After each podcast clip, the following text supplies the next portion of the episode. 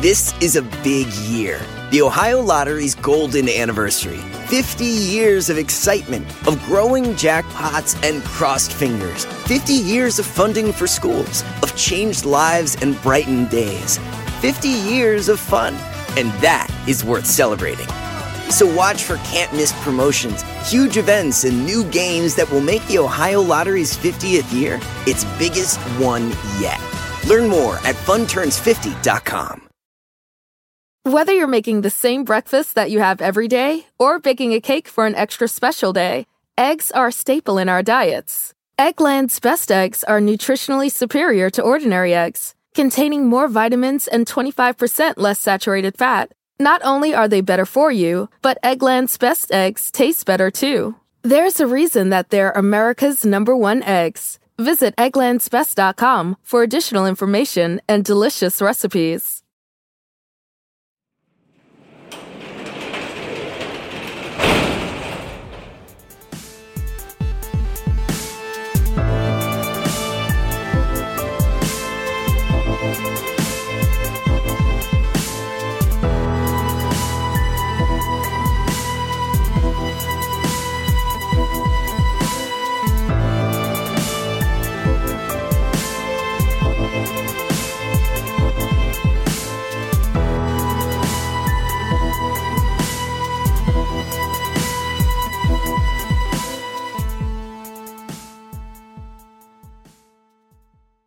Welcome to True Crime Garage. Wherever you are, whatever you're doing, thanks for listening. I'm your host, Nick, and with me, as always, is a man who claims to have been spit on by Keith Hernandez. Here is the captain. Yeah, nice game, pretty boy. It's good to be seen and it's good to see you. Thanks for listening. Thanks for telling a friend.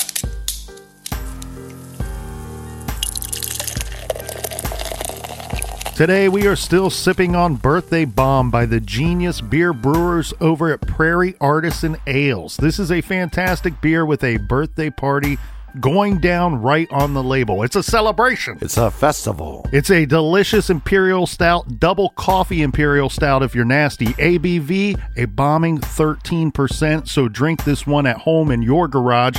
Sound the trumpets, please, as Birthday Bomb is most definitely a 5 out of 5 bottle caps kind of beer.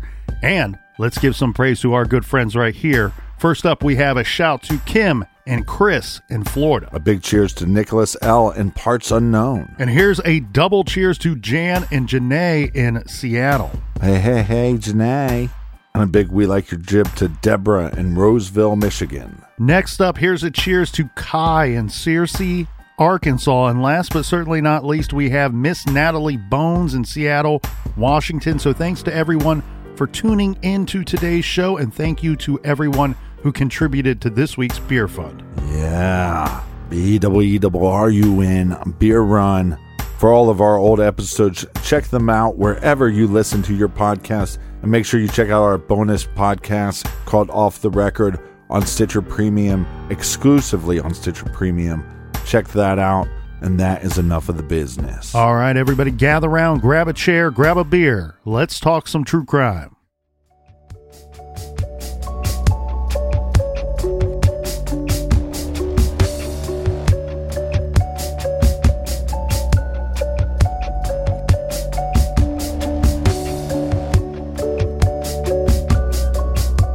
On July 22, 1993, an employee at the University of California is injured after opening a package that exploded in his kitchen. The package was mailed to his home. This is world renowned geneticist Dr. Charles Epstein. He was severely injured in the attack. Just two days later, Captain, a prominent computer scientist from Yale University receives a bomb in the mail and lost several fingers when he opened up the package. In December of 1994, a package was received at the home of Thomas Mosser in North Caldwell, New Jersey. Thomas Mosser was an executive at the public relations firm Burson Marsteller. Thomas opens the package and is killed immediately. Now, this is bomb number 15 if you are keeping score at home. Mm-hmm.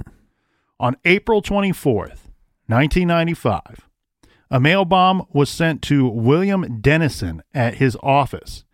However, Dennison, who the package is addressed to, is actually the former president of the California Forestry Association located in Sacramento. So the new president is the one who actually receives this package. This is Gilbert Murray. He opens the package and he is killed immediately. So now what we have here, Captain, is two bombs in a row that are both deadly. Our attacker seems to have perfected his craft. Which has to be scary for the FBI because what we know in his previous attacks is not just sending bombs to individuals, but the bombs that he put on the flight, flight 444. And if that bomb would have went off, we're talking about casualties almost up to 100 people. And so if he's able to then go, hey, well, this is working, instead of going after single individuals again, I'll go after the airlines again, and if they don't stop it, I mean, you're you're talking about a massive devastation. Captain, I want to get into some communications that have been going on through the course of this investigation and these attacks. Now, there was a letter that was sent to the San Francisco Examiner in 1985, and I actually have in my notes here that a letter at some point was received by the San Francisco Chronicle as well. I don't have that date in front of me, but one thing interesting to our listeners, they will remember the San Francisco Chronicle from the Zodiac case. That's where he sent most of his communications. Now, in this letter back from 1985, the author is explaining what FC stands for. So I'll just read the first couple sentences of this letter. And what it says here is that this was a handwritten letter. And it says, to the San Francisco Examiner, the bomb that crippled the right arm of a graduate student in electrical engineering and damaged a computer lab at U of Cal, Berkeley, last May was planted by a terrorist group called Freedom Club. We are also responsible for some earlier bombing attempts. And it goes on to list some of those attempts, and it also goes on to state how some of the bombs were constructed to try to prove that we are, in fact, who we say we are. Yeah, and then also they reminded everybody that the first rule of Freedom Club is to not talk about Freedom Club. As well as the second rule of Freedom Club as well. Now, there was some communication with the New York Times from this same terrorist group that's identifying themselves as Terrorist Group FC in their communications with a Warren Hodge of the New York Times. This letter was in 1995. Again, explaining, just like we said with the previous letter, what the group stands for, what they're responsible for, and descriptions of bombs proving we are who we say we are. What's interesting about this scenario with both of these situations with the the letter to the San Francisco newspaper and then the New York Times one thing that the FBI was doing in their investigations was they were able to really pinpoint and determine where the mail bombs that were actually sent through the mail were shipped from where where someone dropped them into the mail they found that the majority of the communications, as well as the majority of the bombs that were mailed, were mailed in the San Francisco area. So, what they believe in their investigation is that they are looking for someone who lives in or around the greater San Francisco area. Now, we have another scenario, and this comes from the 1995 letter to the New York Times.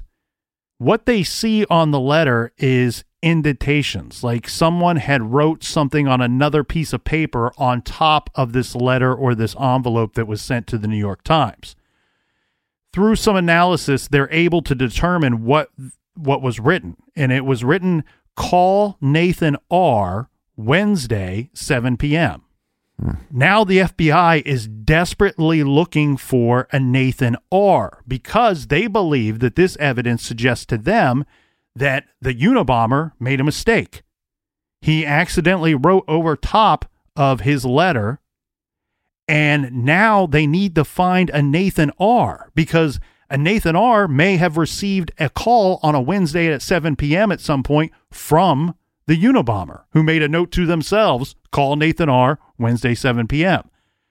They are making a national hunt for everyone named Nathan R. with the last initial, last name initial of R. Yeah, or possibly Nathan R. is connected to this Freedom Club. Their second objective once they track down every Nathan R and ask them the simple question of do you know who the Unabomber is or do you who called you on a Wednesday at 7 p.m. so so on and so forth. Yeah, or s- sometimes they ask them just straight up, "Are you a piece of shit?" They thought, you know what?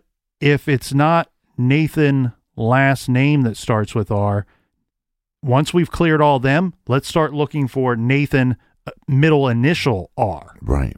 The problem with this is there's a lot of Nathan R's out there, first of all. And second of all, not all of these guys want to talk to you. You know, you're a law enforcement agency and you're saying, hey, we need to ask you a couple questions. You're going, what are you doing contacting me? I don't know what it is that you're talking about. Get the hell out of here.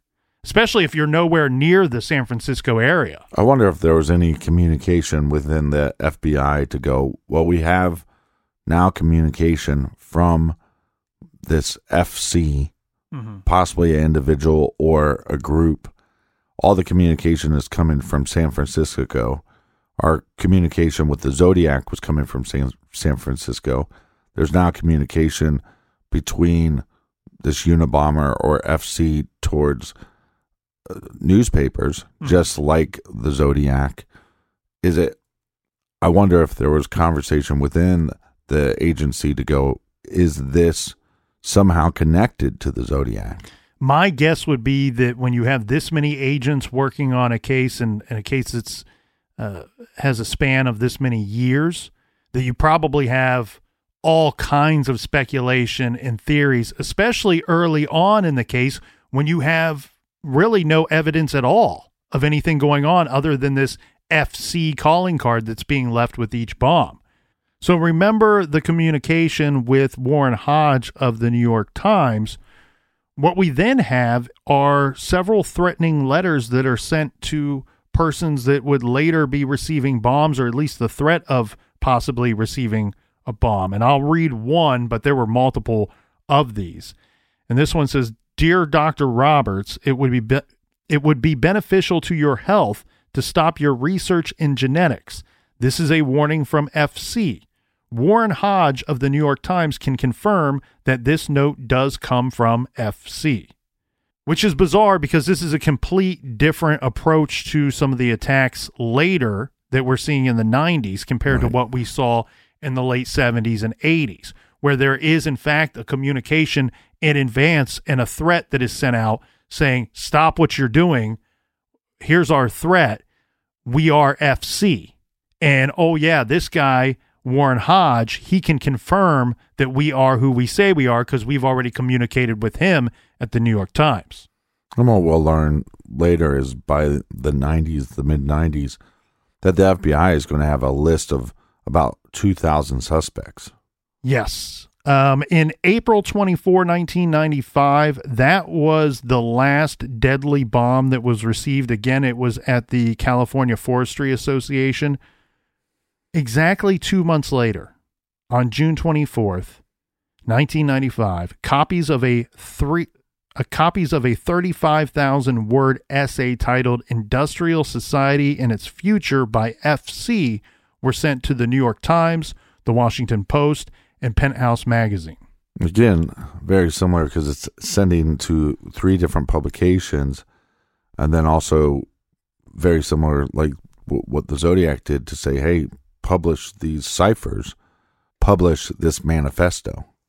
Right. And what you have here, Captain, is basically it's this very lengthy manifesto of what the author deems to be the industrial society and the damages that it's doing to our society and to our freedoms and so on and so forth.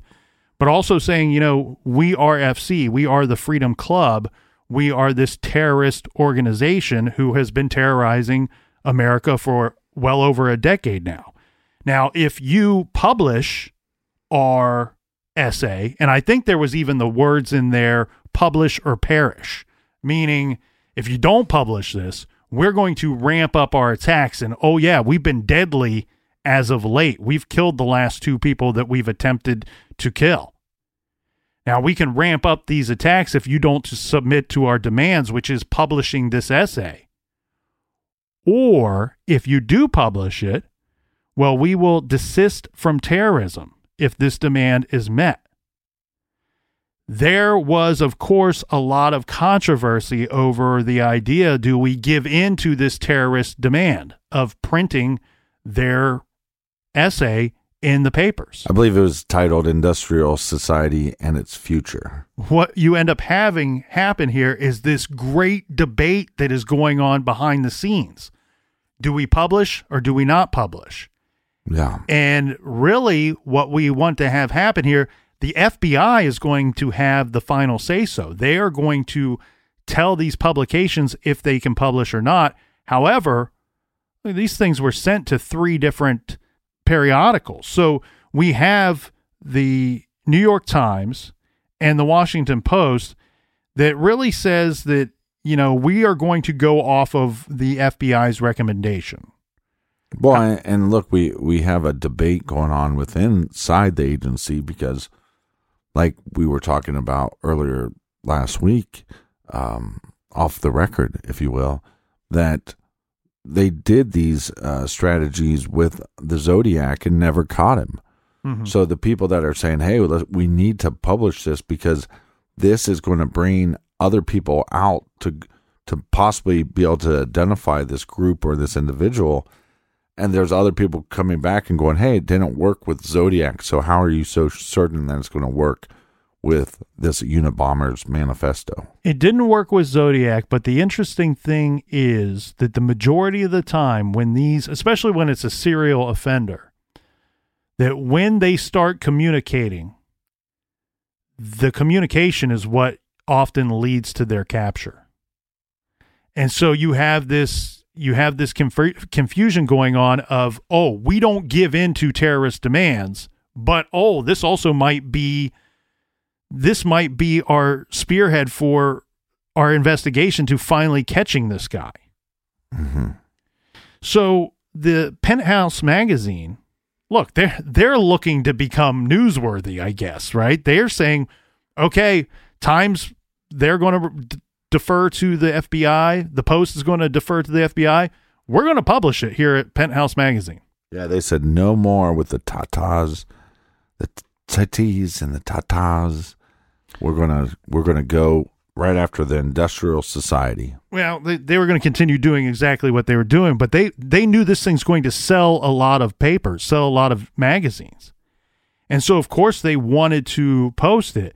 And this is public information. This is being released to the, the ongoing talks of whether to publish or not are up front and center, and the public is aware of what's going on. It's just sad that, but their editor wanted to call it the Unabomber Manifesto. Well, the the thing here is though now we have an issue of the author of the Industrial Society and its future they're going, well, th- this was kind of a good game plan by the author, in my opinion, because you have two quote unquote respectable, two respectable publications, publications yeah. and one that's not respectable. And he or the author or whomever it was, or this group or what have you, they want this manifesto to be printed in an upstanding publication. The New York Times, the Washington Post, or both. But it's kind of cool that they leverage this against those two by sending it to someone who was probably just willing to print it to sell papers, right. sell magazines. And so when you see that this debate is going on in front of the American public, now you have the you have the author or authors come forward and say, "Okay, look, we agreed that we would stop our terrorism. We would stop the bombings if this was printed. However, if it's not printed in the two newspapers or one of the two newspapers and it's only printed in Penthouse magazine mm-hmm. because it's not an upstanding publication, well, we reserve the right to send one more deadly bomb, one more deadly attack, and then it can be posted in the Penthouse magazine, and we will stop our terrorism then, our acts of terrorism then. What they realized with the three different publications was we should we should print this in the Washington Post because it's going to be easier for us to monitor. Uh, it had it had a less of a footprint as far as where the Washington Post was received by readers. Right. When you say they, you mean the FBI. The FBI has to put some strategy some strategy into Yeah. this idea of do we post or not. Well, because they know that once they post it, that this individual is going to want to read this, and so they figured, well, maybe we could catch him that way by wanting to read his work in the paper. Right. So what you have is a double pronged attack. The authors, the this group FC Freedom Club, they picked these three publications. Well, the New York Times is well distributed everywhere across the entire country. The Washington Post, it's distributed across the entire country, but there's fewer outlets to purchase and pick up the actual paper. Penthouse magazine, I would assume, is distributed across the country, but again, fewer outlets to pick up the magazine. And you're exactly right, Captain. They determined that in San Francisco, in the greater San Francisco area, where we think this guy is uh, living, there was only, I believe, one place that you could purchase the Washington Post in that greater San Francisco area. So they're like, cool, on the day we will agree to print this manifesto, but we're, it's like the Delphi press release, the Delphi press conference that we saw a couple years back, where they made the announcement in advance. This is when we are doing this, trying to draw the killer, trying to draw the attention from the killer to that location on that specific day. So now we're going to announce yes, we will print it. It will be printed in the Washington Post only, and it will be printed on September 19th, 1995. So, author FC, you now know when you should be ready to go purchase and pick up your newspaper. They're going to monitor that location in San Francisco eh, with the idea of photographing and questioning every individual that buys a copy at that newsstand or what have you on September 19th, 1995. It's a two pronged approach to their investigation to draw out the killer. One, either he does show up in the San Francisco area and purchase a Washington Post newspaper on said day, and they lure him out that way, or B, they print the manifesto. Somebody that knows FC can identify them by their words and by their writing can contact the FBI and say, I think I know who you're looking for. Right. And I also think there's some identifiers in there that the FBI saw. Right. And you would have that in really any type of writing, uh, especially something that's 35,000 words. Yeah. I mean, there's a lot to sift through there. There's a lot to consider, but not just the identifiers that you're pointing out here, but it's also the ideals. Yes. The- I mean, this is th- that's what this manuscript is. It's it's a, a list of ideals of how this person believes that the future is going to be affected by the industrial revolution and, and, and everything going on with technology and nature versus technology and so on and so forth. That someone will probably at some point recognize the mission of FC or Freedom Club and understand that. Because again, we go back to yesterday's trailer when we talk about the psychological makeup of this individual. You're really patting yourself on the back about that that uh trailer, aren't you?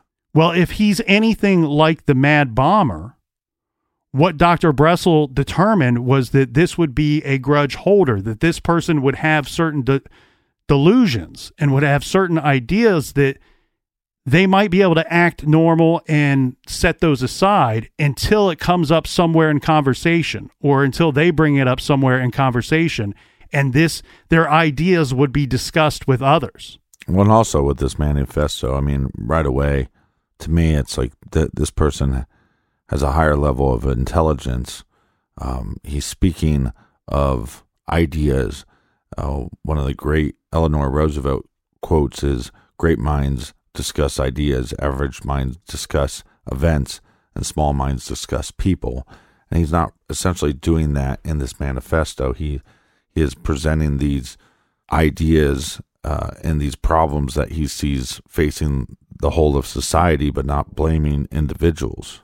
I I respect your opinion, but I'm going to have to disagree. He's not talking about individuals specifically, but he kind of lumps people together and categorizes people as certain things and references them in that manner. And he does reference events as well to kind of back up his claims or his beliefs. Yeah, but I also think some of one you can see his intelligence. Two, there's a lot of futuristic predictions. I think now a lot of stuff that is being talked about now, and so that's why I think people are going, wait, maybe this guy wasn't a complete madman. Uh, even comparing this manifesto to you know 1984, George Orwell's 1984. Maybe he lumped people into very standard groups, but he's not going after one individual or multiple individuals and saying all this is their fault. That's correct. Um, anybody, I, I don't know if you've read it or not, Captain, but uh, again, I, I have a bit of a different take probably on this than some people that I've seen give their opinions on. Well, there's there's also two versions because he updated it.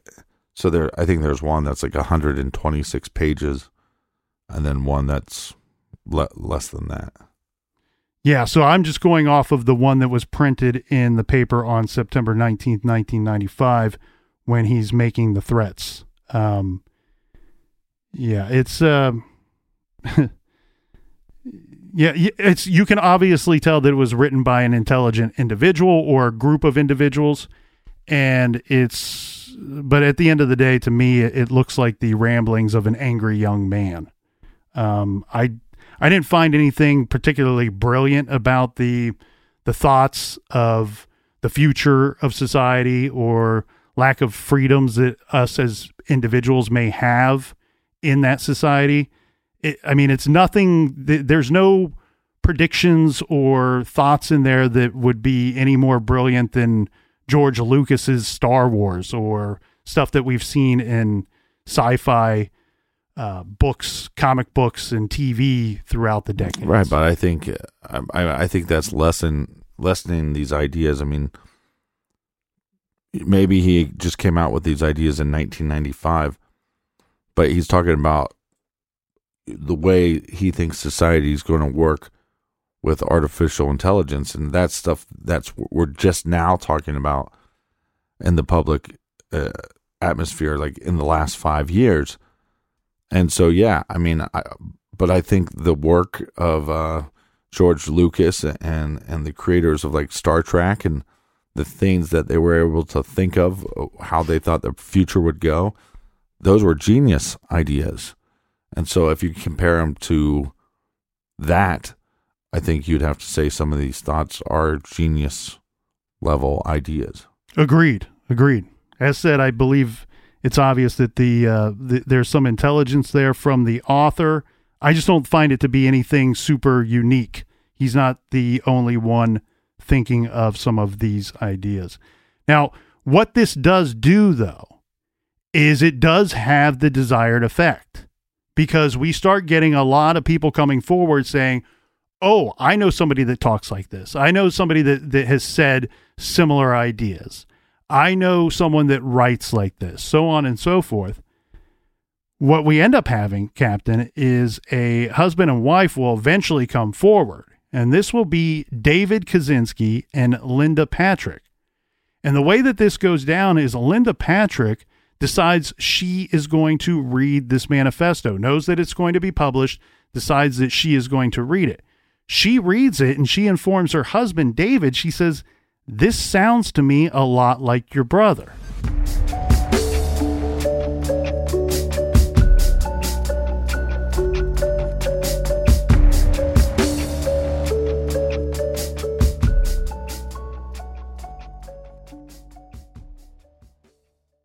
Do you want to set your child up for success? Of course you do. That's why you need to check out IXL Learning today. IXL Learning is an online learning program for kids covering math, language arts, science, and social studies. IXL is designed to help them really understand and master topics in a fun way. It's powered by advanced algorithms. IXL gives the right help to each kid no matter the age or personality. There's one site for all kids in your home pre K to 12th grade. Kids could use it at home on their computer or on an app on your phone or a tablet. No more grading those worksheets. IXL grades everything for you. One in four students in the US are learning with IXL. IXL is used in 95 of the top 100 school districts in the US. I love recommending IXL learning. Kids can learn at home or on the go. And all my friends and family that are using it absolutely love it because it's so easy to set up and so easy to use. And even the kids that I've recommended it to their parents have told me, hey, Captain, thank you. I was having problems in math and my parents couldn't help me, but IXL could. Do you want to get your kids back on track or do you just want to get your kids ahead? Do so with IXL Learning. Make an impact on your child's learning. Get IXL now. And True Crime Garage listeners get an exclusive 20% off IXL membership when you sign up today at IXL.com slash garage. Visit IXL.com slash garage to get the most effective learning program out there at the best price. Check out IXL.com slash garage today. The best part of spring cleaning takeaway is the post clean clarity you get. It's kind of like when you find out that you've been paying a fortune for wireless. When Mint Mobile has phone plans for $15 a month when you purchase a three month plan, it's time to switch to Mint Mobile. All plans come with high speed data and unlimited talk and text delivered on the nation's largest 5G network. Use your own phone with any Mint Mobile plan and bring your phone number along with all of your existing contacts. Ditch overpriced wireless with Mint Mobile's limited time deal and get 3 months of premium wireless service for 15 bucks a month. Save a lot of money with Mint Mobile. Get their great mobile wireless service delivered on the nation's largest 5G network. That's premium service at a great price. To get this new customer offer and your new 3-month unlimited wireless plan for just 15 bucks a month, go to mintmobile.com slash TCG. That's mintmobile.com slash TCG.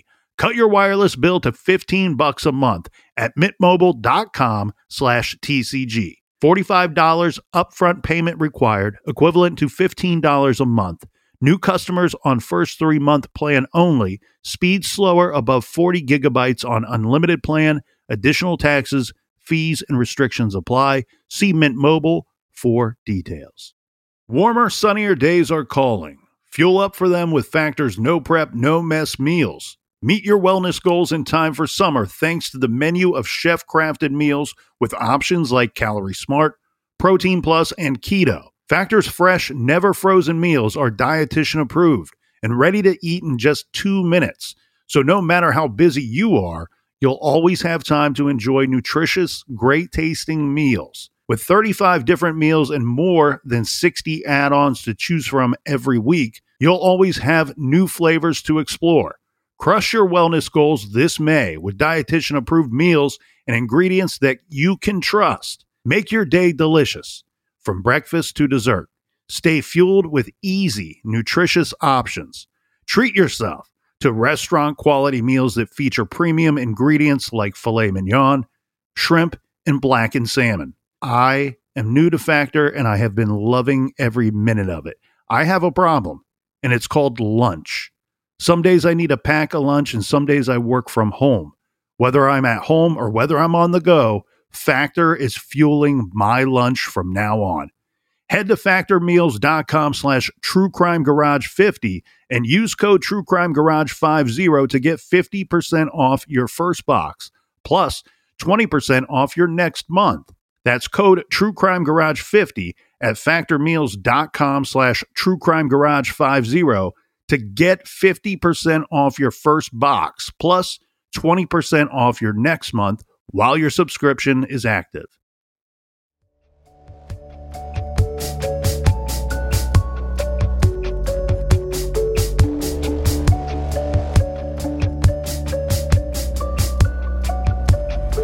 All right, we're back. Cheers, mates.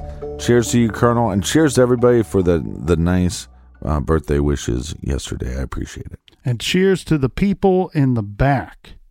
All right, we brought up David Kaczynski and his wife Linda Patrik. The way this comes about here is Linda Patrik tells David, I think that this author of this manifesto could be your brother. It sounds a lot like how your brother writes. This is really interesting because Linda Patrik had never technically met David's brother Ted. Right. He just would write them quite often. He would write them some nasty letters, and a lot of the letters are about David now being married to Linda and how much Ted does not like Linda and how much Linda has changed his brother David and but, changed but he never met her. for the worse. That's right. That's hilarious. Yeah. Well, he's the ultimate grudge holder. hmm Um, and so Linda, it does take some convincing to her husband David that the writings are similar. And in fact, David ends up finding an essay that Ted had written years before that actually is listing out a lot of these same ideas that are presented in the what is dubbed by the FBI the Unabomber Manifesto. Eventually, David is convinced that his brother should be looked at. He's concerned because you have things like Ruby Ridge that went down where the FBI surrounded a home and they had guns inside. A gun a gunfight breaks out and we now have people dead as a result of Ruby Ridge.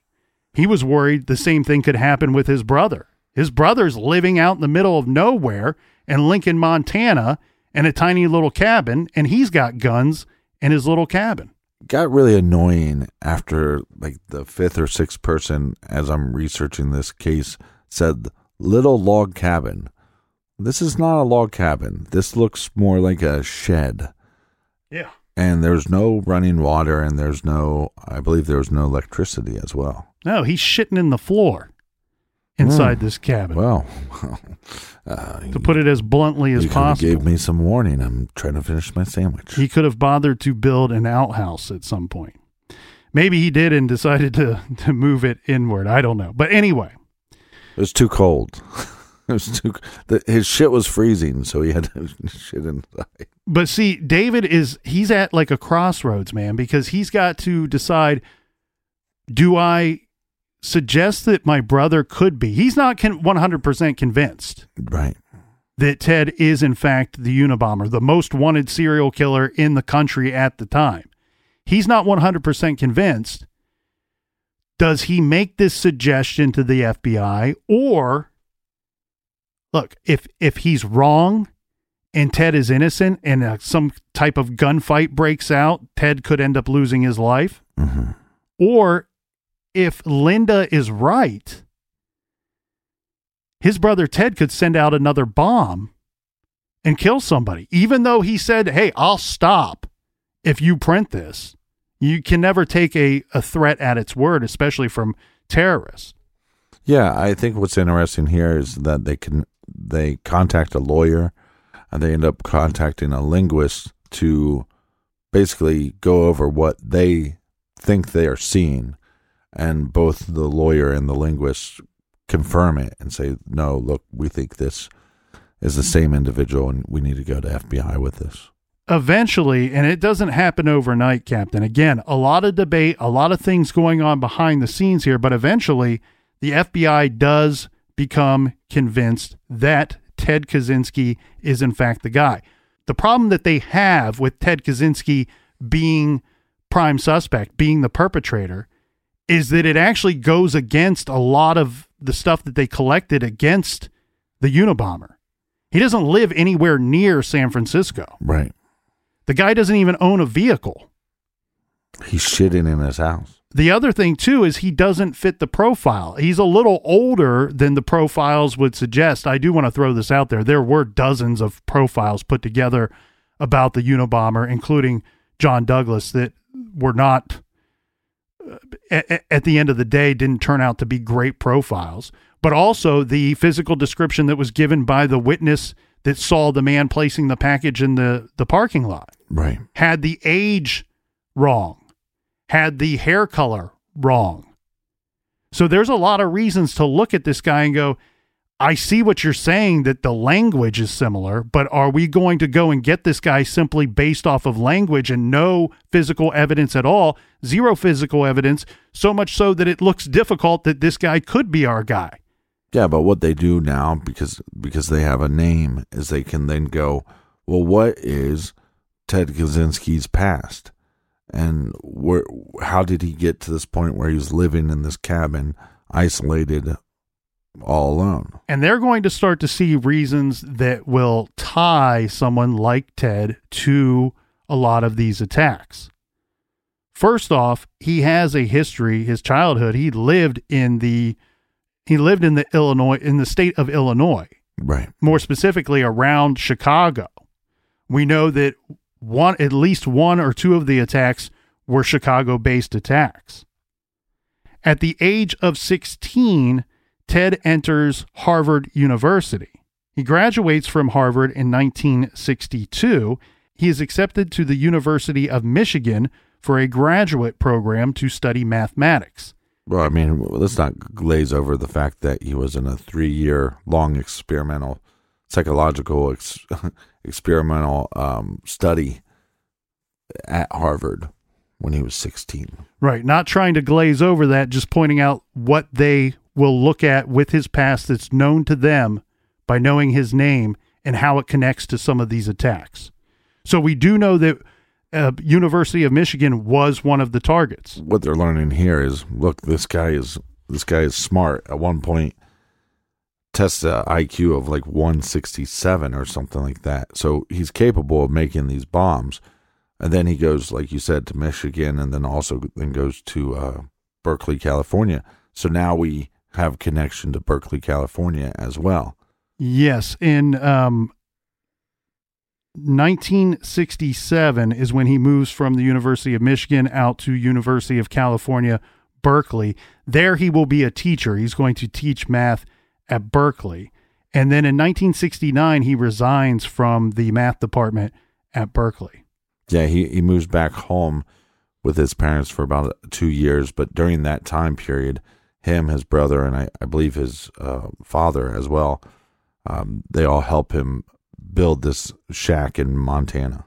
Yeah, it was 1971 when he purchased 1.4 acres in South Lincoln, Montana, and he and his brother start to build this cabin. But at the same time, Captain, in 1971, Ted completes an untitled essay on the evils of technology.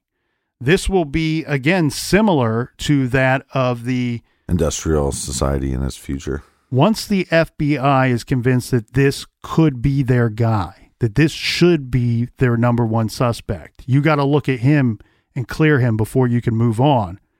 They decide to start surveillance on Ted and his cabin in Lincoln, Montana. Shortly afterwards, Captain Theodore John Kaczynski was arrested by the FBI in April of 1996. He's arrested at his cabin in Montana. And of course, he is accused of killing three people and injuring over 20 people in 16 separate bombings between the years of 1978 and 1995.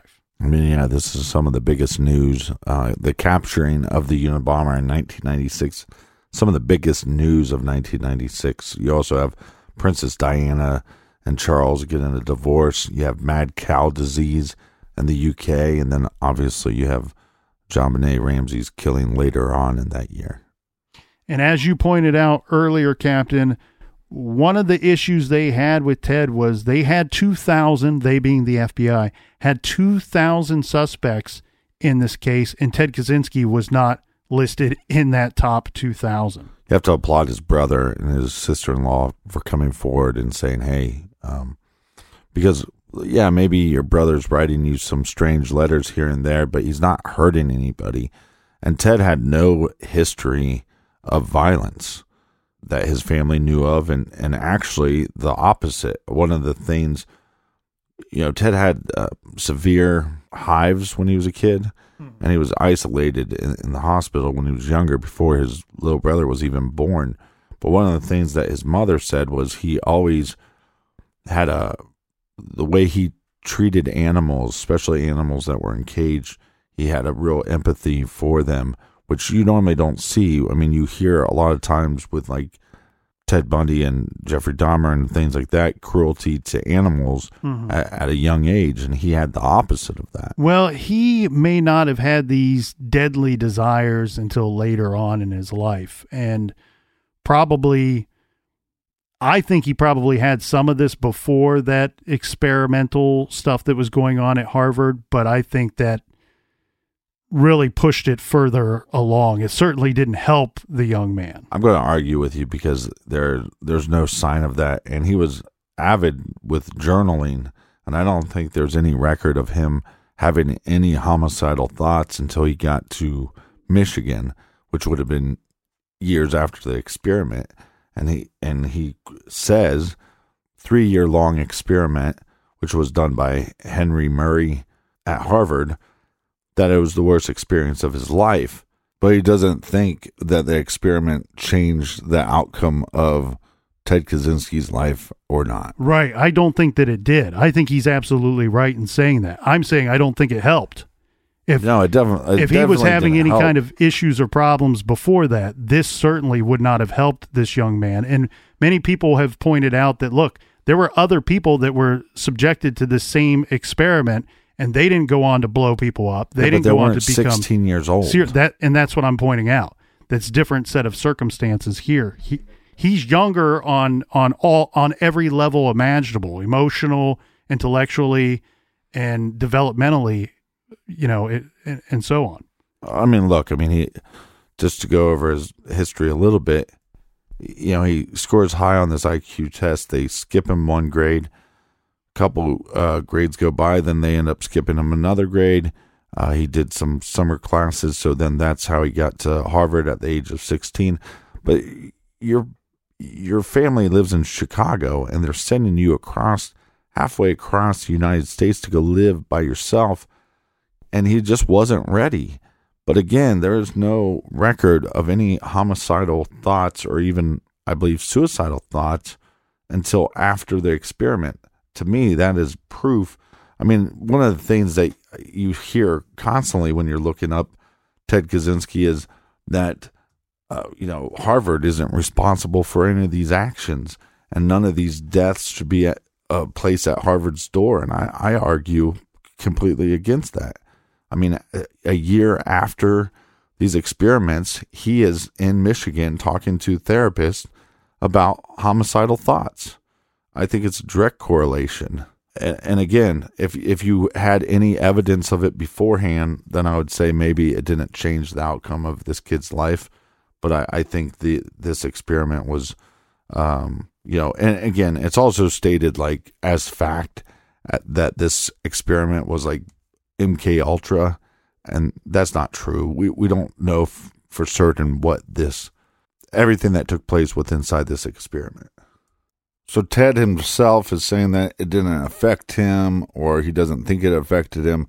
I think it did affect him, and also what he's getting wise to is how much information they have against him, but how all that information is connected to the cabin. So now his thought is if I can get, you know, the information from the cabin thrown out, then I could walk out of here scot free. Yeah, he doesn't really get them to he doesn't trick them into presenting the evidence to him. They make the mistake of presenting the evidence to him because they want to get a confession from Ted Kaczynski because they do not have that great of a case against this guy.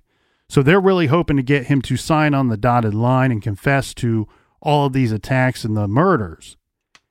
And Well, you're I mean, right, though. He yeah, very but what do you mean pu- they don't have a good case against him because they have thousands of pieces of evidence against him. then why are they going after a confession? I understand that they, they had lots of evidence against the guy. They wanted a confession from Ted Kaczynski. Well, because there was no direct evidence to anything like the actual bombs or anything. There was no fingerprints on those bombs, and so all they had was these these diagrams and these these notes. But what I'm saying is they had thousands of pieces of those. Correct. But he very quickly realizes during the interrogation process that they are presenting their evidence to him. And yes, he's going to flip it and use it against them and tell them, you know, you based your search warrant off of linguistics. That is, that's just a word, that's just a term that you kind of made up. This is not something that has been used in previous search warrants. Yeah, it's like a pseudoscience. Right. So if you're going to use that, if I can get this search warrant tossed out, then that evidence that you collected from my cabin, from my shed, will be tossed out as well. And then you have nothing. Yeah, and I think also some of this is maybe not so much that he goes free. I'm sure he doesn't want to be caught or be put in prison. But I also wonder how much of this uh, attitude that he has about this is trying to protect his belongings and his life work for the last several years. Yeah, well, some of that is built into this because the natural defense here would be an insanity plea or an insanity defense. Right. And the problem with that is, well, if he avoids the death penalty and says, hey, I'm insane and that's my defense that we put together, well, then what did any of this stand for? It was supposed to be built around this whole mission, this whole agenda of him and the Freedom Club. Mm-hmm. Well, what does this mission even mean if the man who put it together and orchestrated everything is an insane person? Well, normally when we have these ramblings that we see from these killers later, that's what they are. They're unintelligible ramblings or or rants or or however you want to look at it. And I I'm I'm not saying that you should read this manifesto and agree with them, but I but I think what he is what he is saying is is also a little little unique and the reason why is cuz most people say look technology is happening and you either have to jump on board or you don't. And he's making he's making the statement hey technology will happen but only if we allow it.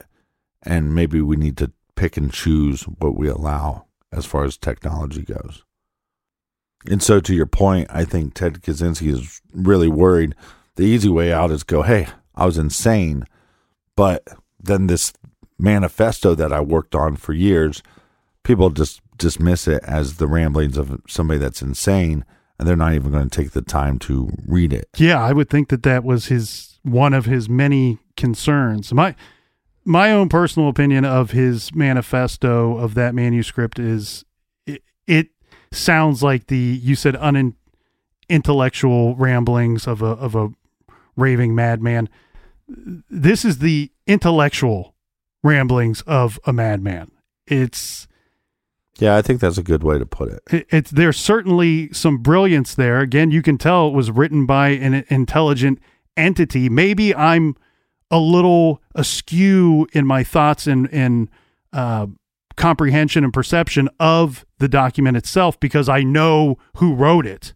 Where if you were looking at it blindly, not knowing who or what group wrote it, maybe you would think of it a little differently. But uh, one thing that I think kind of torqued me off v- a lot when researching this case was these morons online praising Ted Kaczynski for this manuscript and saying how brilliant the man is and how brilliant the manuscript is. And even to the point of people going you you guys are just ignorant. You can't see it. One day you'll realize he was right he was right are you freaking kidding me well no he's not again i think a lot of those individuals have to start the conversation with forget every action that he did and then just look at this paper as a whole I think the um, The paper as a whole degrades most of us as human beings. It's it, that's what I question. How many of these people posting their thoughts and opinions and, and approval and praisal of this document actually bothered to read it? yeah, but It degrades African American people. It spends a good majority of the document talking about the over sociable people, the the left people. It's grouping a whole leftists, yeah. bunch of batch of people together and then criticizing them. And what in the end are we losing, Ted? We're losing our freedoms. What are our freedoms? When you look at it, we all are slaves to something at the very core of our essence and our being. We all have to eat. We all have to pay taxes. These things that you might perceive us to be slaves of in the future, yes, I get that that's a threat. But freedom really is of course it's a physical thing, but it's also it's also a state of mind. My my version of freedom might not be the same as Ted Kaczynski's. No, I understand that, but I, that it's a lot easier for us as Americans to sit there and say that we are free. Um, and and you look at what's going on in China with like the Muslims and and then basically in internment camps over there and ask them how free they are and how free that society is. So But he's attacking my society and he's condemning my society. That's where I have a problem. You know what, Ted? I want the freedom to open up my mail without my hands being blown off. No, I understand that, but I, I, I think what they're, I think sometimes when these authors are are saying, "Look, these are threats, and these are things that the that society needs to wake up to," and I think there's look, there's a lot of times. I, we were talking the other day. I, I watched the Jake Paul fight. It it was some of the lowest form of in, entertainment that I've seen in my whole lifetime. It was is almost embarrassing. And then you start wondering, is this the way society is going? And uh, 1.5 million views, one of the highest pay per view buy-ins for any boxing event.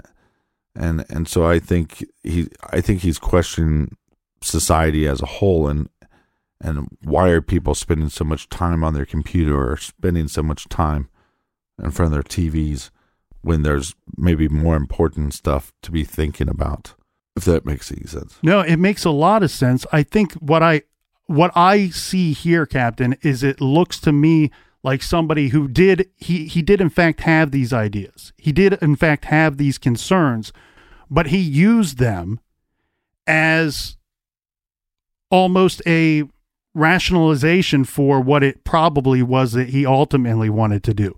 He wanted to punish the society that didn't accept him. He wanted to harm those who did not accept him. He could well, not. well han- hold on and, and here's the problem too is society did not reject him he actually rejected society Correct. Correct. I would argue on in your defense, I would argue the people that are looking at this manifesto and saying you have to forget about the murders. Well, you shouldn't, You can't. and and that's not that's that's not part of the equation. You know, Ted Kaczynski likes math. Part of the equation is that in order to get heard, you decided to attack other people's freedoms. So, in a sense, you're a hypocrite. On top of that, you didn't write this letter. You used technology, you used a, a typewriter. It might be a, a small form of a of type of technology, But, it was tech at the time. it was tech at the time, and you bought a little more than an acre, and then you started seeing real estate being developed, and and you, you came up with this the again to attack innocent people that did nothing to you. I I I'd feel totally different about Ted Kaczynski if he attacked Henry Murray Right. that experimented on him for three years. But what happened to the kid that had empathy for the caged animals? hmm What happened to that guy? Well, and he chose terrorism to as a platform for his message to teach the rest of us, to educate the rest of us. He was a freaking teacher at a university, at a well-respected university. Two of He- them. Two he of had a platform. Yeah. He had a platform where he could teach everyone. And you know what it makes me think of when when he was an active teacher and all these other teachers out there. And then compare compare that to the crazy man living in a cabin out in the middle of Montana. Mm-hmm. It's like Martin Luther King Jr. and James Earl Ray. You mm-hmm. had two guys that had two completely different sets of ideals they chose completely different methods in the way to deliver and express their thoughts and concerns to the public. Yeah, and um, but but here's where here's where I feel bad for Ted Kaczynski is because I think a lot of times we start questioning with Ted Bundy with. I mean, look, I mean it's uh, you know it's 420, uh, Columbine, Adolf Hitler. You start questioning the chicken or the egg. Are these people just born evil or were they created to be evil? And this is one case that I could say I lean towards the idea that Ted was created to be evil. Like maybe they didn't know that that was going to be the side effect of the experiment, but I think that was the outcome of the experiment. And that that's angers me because one, I mean 50 million dollars spent by the FBI, $50 million of our, our taxpayer money spent to try to catch this psycho. How much money have we spent on his uh, trials and his appeals and, and his incarceration and his communication with the outside world? How much have we spent on this guy? And, and, and he might have been created by experiments at Harvard. And one thing that's really interesting too here, Captain, is you have the Kaczynski family, his mother and his brother, who said, yeah, at some point in his, you know, when he's 16, 17, 18 years old, we started to realize that there was something wrong with Ted. However, we didn't fully understand what it was. We kind of just chalked it up to, oh, he's an oddball, he's depressed, he's a genius, we can't really understand him. Yeah, some people said that Ted was like a walking computer. That that some people didn't even view him as human. Well, he would say things that were very uncomfortable to the people that were actually somewhat close to him, as close as anybody could be to Ted Kaczynski, a man with hmm. very few friends, if any at all. But, you know, his brother and his mother said that he would say things that you could tell were these were suicidal expressions, homicidal type of expressions. And ultimately, the Nathan R lead that the FBI was looking for, they never identified a Nathan R tied to Ted Kaczynski or any other real aspect of the Unabomber case itself. In fact, two there's two beliefs here of where that came from. Either that Ted Kaczynski himself did that on purpose to throw them off, or that it was simply something that happened in transit before the letter got to the FBI, that somebody else wrote a note over top of this letter. So that lead really never led to anything. In the end, Captain, at trial, there was a lot of weird and difficulties with his trial itself. And I don't want to go too far into it because it, it looked to me like the court system basically wanted to say, you're crazy, but not crazy enough.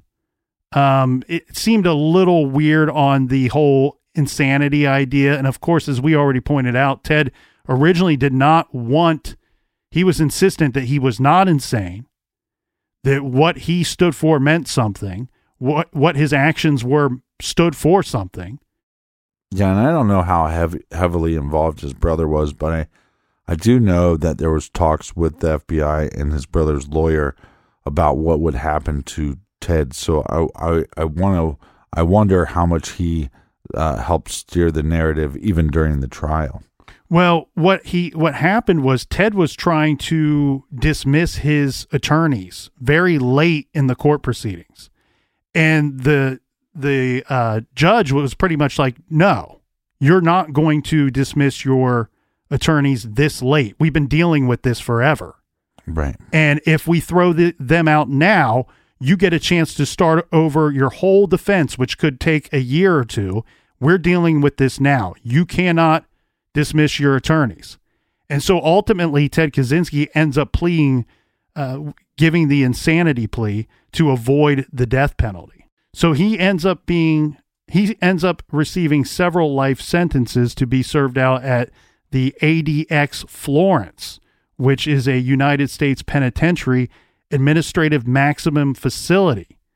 This is an American federal prison in Fremont County near Florence, Colorado. It is operated by the Federal Bureau of Prisons. So this is different than regular prisons here, Captain. This is uh, a division of the United States Department of Justice operates this prison. This prison opened up in 1994 and is classified as a supermax or a control unit prison.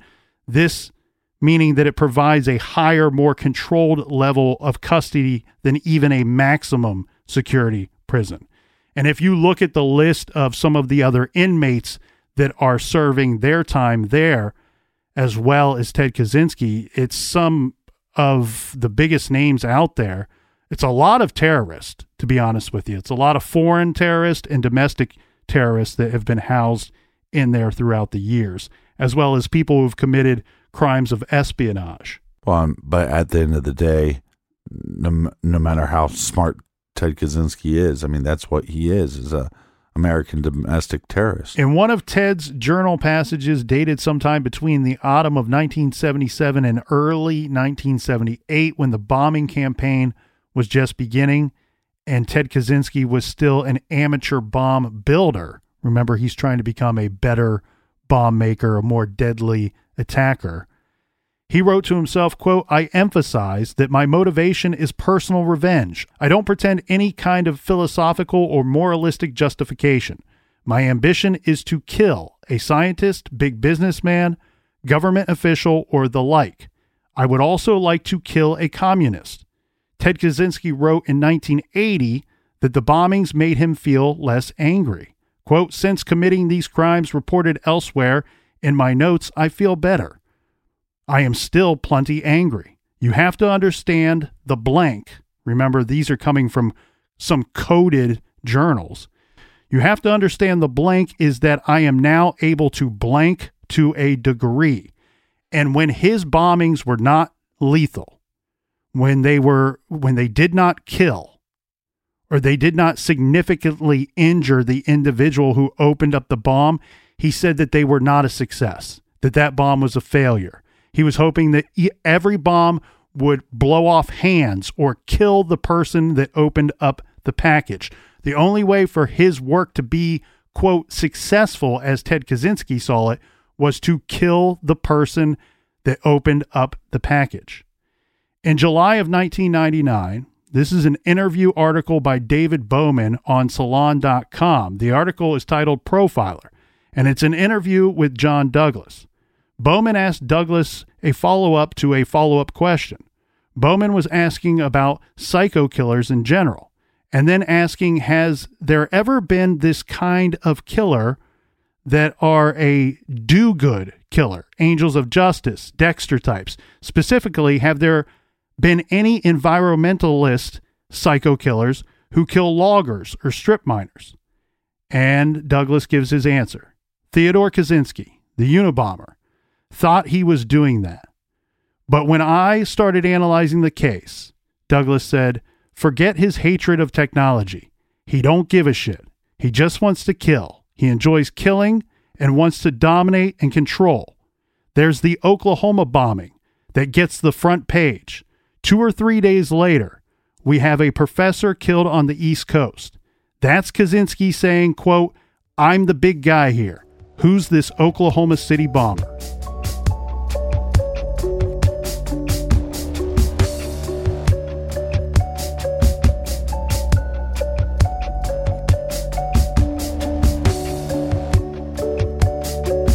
Thank you, friends, for joining us here back in the garage for another gripping, interesting story. Colonel, do we have any recommended reading this week? This week we are recommending Every Last Tie, the story of the Unabomber and his family by David Kaczynski. In August 1995, David Kaczynski's wife Linda asked him a very difficult question Do you think your brother Ted is the Unabomber? He couldn't be, David thought. But as the couple pored over the Unabomber's 78 page manifesto, David couldn't rule out the possibility. It slowly became clear to them that Ted was likely responsible for mailing the 17 bombs that killed three people and injured many more. Wanting to prevent further violence, David made the agonizing decision to turn his brother in to the FBI. Make sure you check out Every Last Tie by David Kaczynski. You can find that title and many more on our recommended page at truecrimegarage.com. And until next week, be good, be kind, and don't litter.